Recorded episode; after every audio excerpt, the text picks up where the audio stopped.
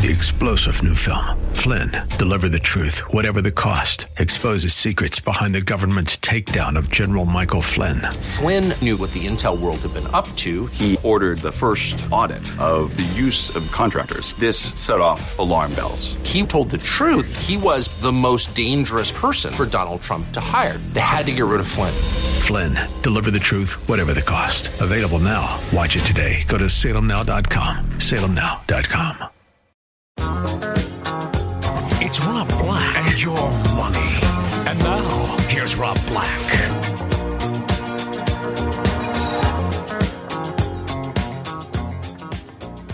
Welcome in, Rob Black and your money. Let's talk about the week that we've had. There was a headline that really kind of rang true, and I want to pass it on. It's been a good, well, the headline was fewer jobless claims, cap strong week for economy. Strong week for economy ends with report of fewer people applying for unemployment benefits. It's December. You're not going to get too much crazy to move the markets, but this is a good setup for 2011. A further decline in the number of people applying for unemployment benefits capped a strong week for the economy. Factories are producing more, shoppers are spending more, business executives and consumers are more optimistic. And you had the big tax cut plan that Congress is ultimately set to pass. 2011 is going to be better than 2010. Not by a lot, but that's what we're starting with. Maybe by the end of next year or halfway through, we'll, we'll change those numbers a little bit. But I got no problem saying 2011 looks to be a better year than 2010. Now, again, it ain't perfect for everyone. Uh, there's problems like with Yahoo. There's problems with extended unemployment in the United States. There's problems with high unemployment in the United States. But I think I've said enough here. Um, I don't need to beat this into a a you know, Chris. I don't need to pound it into nothingness. So let's talk a little bit about the Nasdaq. This is stuff I don't typically talk about on the radio show. I try to save it for this forum to give you something unique and something special it reached a high of 2225 on December 13th. And what's interesting to note about that, and again, let me quantify this as best I can because I want to be very specific here. This is the NASDAQ 100. It's only 14 points below its nine year high of 2239, which was reached on October 31, 2007. A lot of people will say that NASDAQ is still 50% off its all time high but the NASDAQ 100 is just points off. In fact, let me take a quick look and tell you how many points it is as of today. So it's still not quite where it was from the previous trading session. So that's worthy of note. If the NASDAQ 100 were to reach its level, it would be the first of the major U.S. indices to regain all of its uh, declines since the Great Recession. So again, the number for the NASDAQ 100 will be 2239. Right now, we're at 2225, roughly 2219 as of today. So now some of the components of the NASDAQ 100 have changed a lot since 2007. It's worthy of note. Apple remains by far the largest. It's currently constituting 20.2% of the index.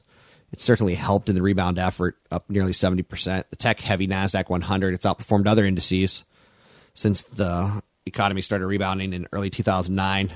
Mid and small cap indices such as the Russell 2000 have also outperformed large cap indices such as the S&P 500. They've shown the best performance in 2010 year to date. The Russell's up 23% versus 18% for the Nasdaq 100 and 11% for the S&P 500.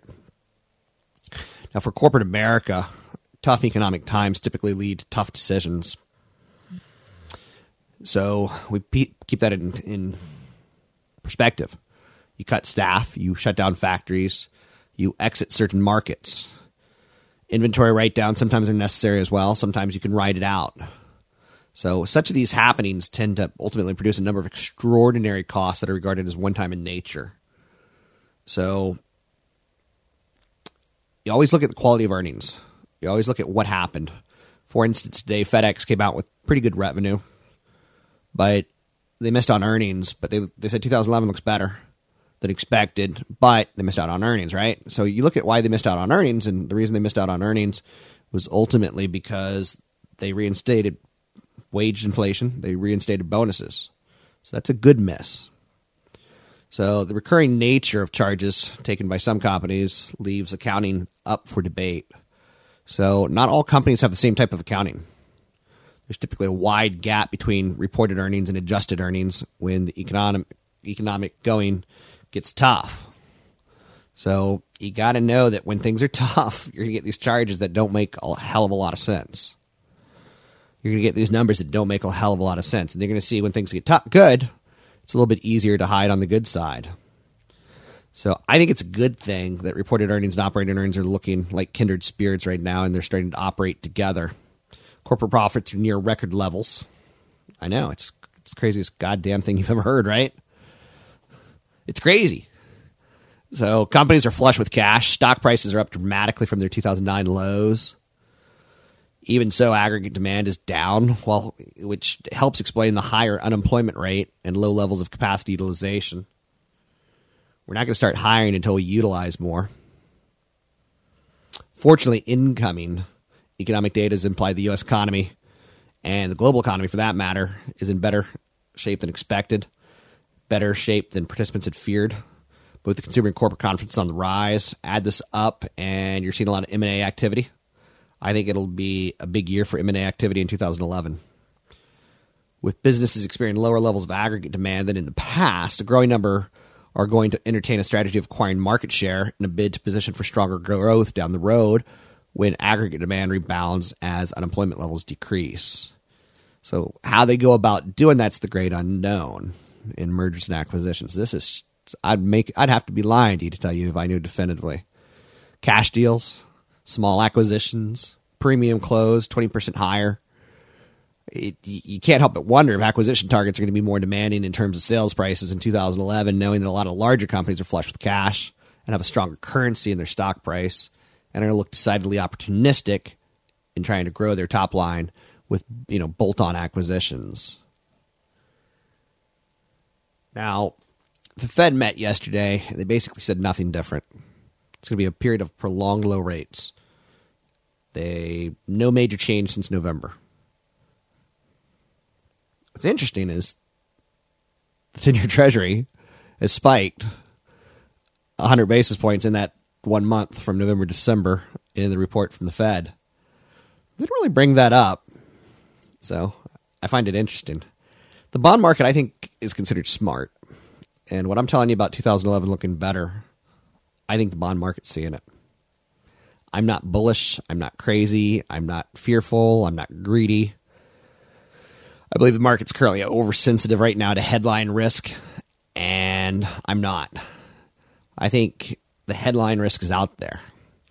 And a lot of people won't look down the road for a year when the headline risk is so much about today. Whether investors have short term or long term horizons, I would consider buying on weakness and selling into any rallies that, you know, the volatility seems to be too strong. So once the knife starts to fall, I think it's going to be difficult to catch. Once the economy starts to roll, I think it's going to be difficult to catch. So, by the same token, you know, professional investors think the economy is going to experience fits and starts during the recovery because no recovery is automatic. Think that there will be opportunities.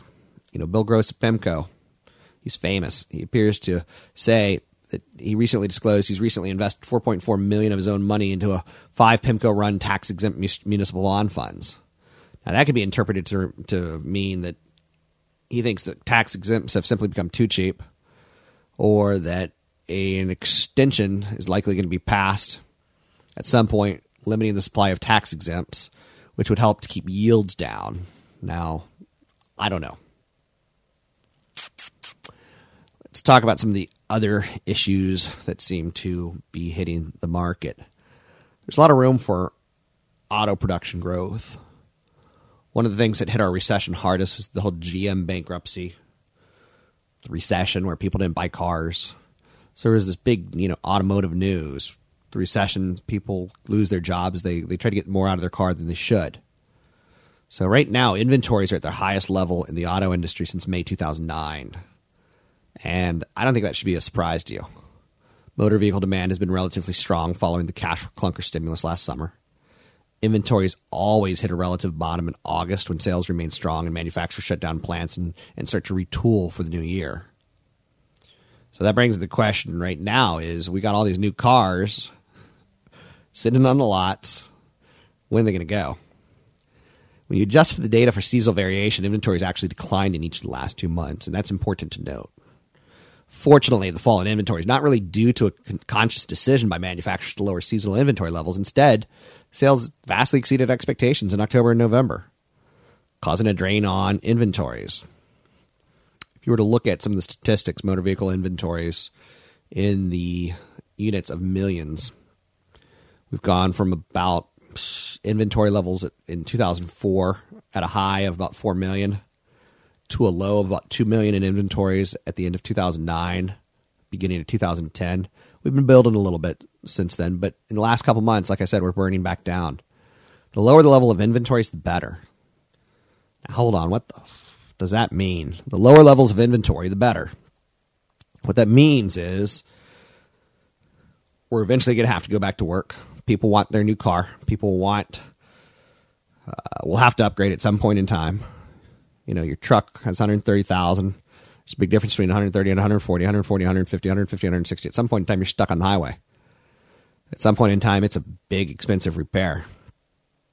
So keep that in mind, okay? And when that happens with low inventories, well, the car companies either get record profits because they don't have to discount because the demand will be there, or they send people back to work to make more cars so that they can continue to offer incentives and keep, keep coming back into the, the, the showcase, so to speak. Showcase? I don't think that's the right word that I'm looking for. The dealer's showroom. Showroom. So, anyway, when you basically do that, you create a situation where people are going back to work, going to factories, punching the factory, getting some goods delivered. So the truckers are delivering goods to the car companies. They're delivering seats. The oil companies are making polyurethanes and they're making oils and paints and stuff like that. So that's good, right? So people are back to work. Mortgages get paid. Wives get, you know, tired because they don't see their husband. They say, let's go on a vacation, rekindle our love, make love, sweet love on the beach. So these car numbers look pretty good to me. I'm not wild up and down Ga ga ga ga ga. I'm not ga ga ga ga ga. Uh, Dow's up over 10% for the year. Nasdaq's up over 15% for the year. And I'm going to leave it at that. Apple price target raised to 395. Basically, slowly but surely, that that that, that monster's marching forward, right? Uh, company I want to mention. Remember how I told you interest rates have jumped? Short-term interest rates, ten-year treasuries from two and a half to three and a half. Annaly Mortgage. Um, there's a company that the lower the interest rate, the lower the interest rate, the lower the interest rate, the better they did. And now maybe mortgage rates are going to start going higher for a little while. So I'd be cautious on a name like that. Verizon's equipment looks awesome for 4G. It's getting incredible reviews. I think they're going to get market share from uh, AT&T. I like the shares of, of Verizon for the dividend. If I get growth, I'm happy, but I'm not expecting it. So, hmm restaurant sector got some love today over at Goldman Sachs, basically calling Starbucks a conviction buy. They called Chipotle and Tim Hortons a buy. They cover Wendy's and they say that's a sell. Yum Brands, McDonald's, and Panera, they're all neutral on. I don't know. Uh, they call Chipotle a $260 stock, Starbucks a $40 stock. Can't really get too up and down about that one either. But again, that's me, just not Mr. Excitement. That's all the time that I have for today. I'm so sorry. I wish I had more time for this, but uh, busy, busy these days. Uh, take care. Have a good day. I gave you some really good content in this today that hopefully you learned something from in case I die tonight. Talk to you soon.